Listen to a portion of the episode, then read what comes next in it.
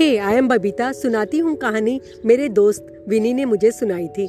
आज आप भी सुने। कहानी एक छोटे से राज्य के राजा की है। बड़े राज्य ने उनके राज्य पे आक्रमण करने की घोषणा कर दी। राजा बड़ा परेशान हो गया। उनका छोटा सा राज्य, छोटी सी सेना, अभी कैसे सामना करे उस बड़े राज्य के बड़े से राजा और बड़ी सी सेना के साथ?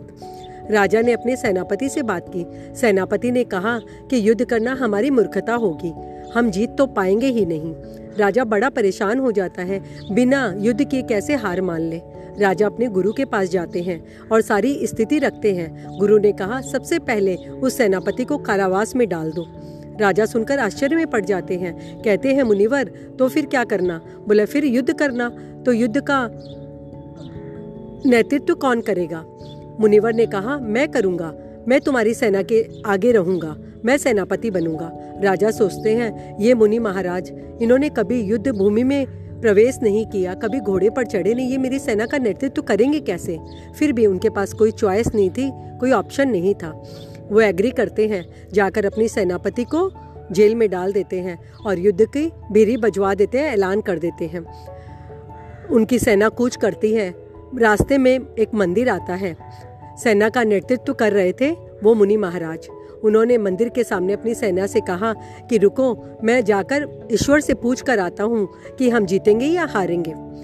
सेना ने कहा, आप ये क्या बात करते हो? वहाँ तो एक पत्थर की मूर्ति है, वो कैसे ये बात का जवाब देगी?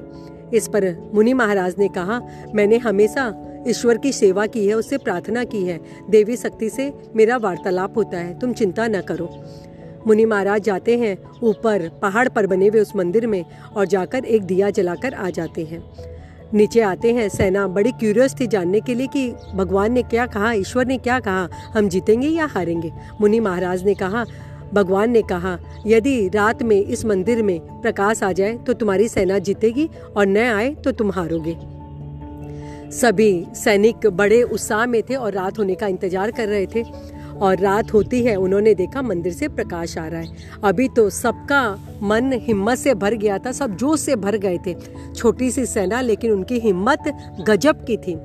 सभी ने युद्ध भूमि में रुख किया और जमकर युद्ध किया और अंत में विजयश्री को भी प्राप्त किया, वे जीत जाते हैं।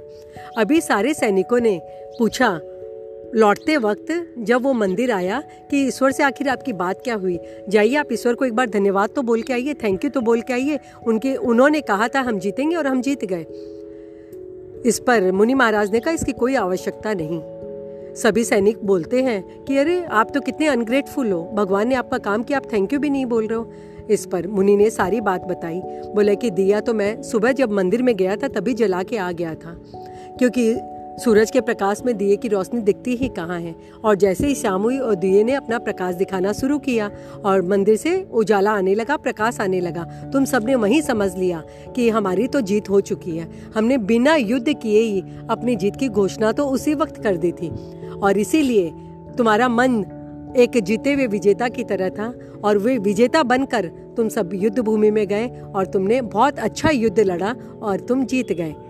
तो ये सारे हमारे मन के विकल्प हैं। अगर हम मन में सोच लेते कि हम इस काम को कर लेंगे और बहुत अच्छा कर लेंगे और बहुत कमाल कर देंगे तो हम पक्का कर देंगे। बस अपने आप पे विश्वास रखो। है ना? सोचो सोचो। Thank you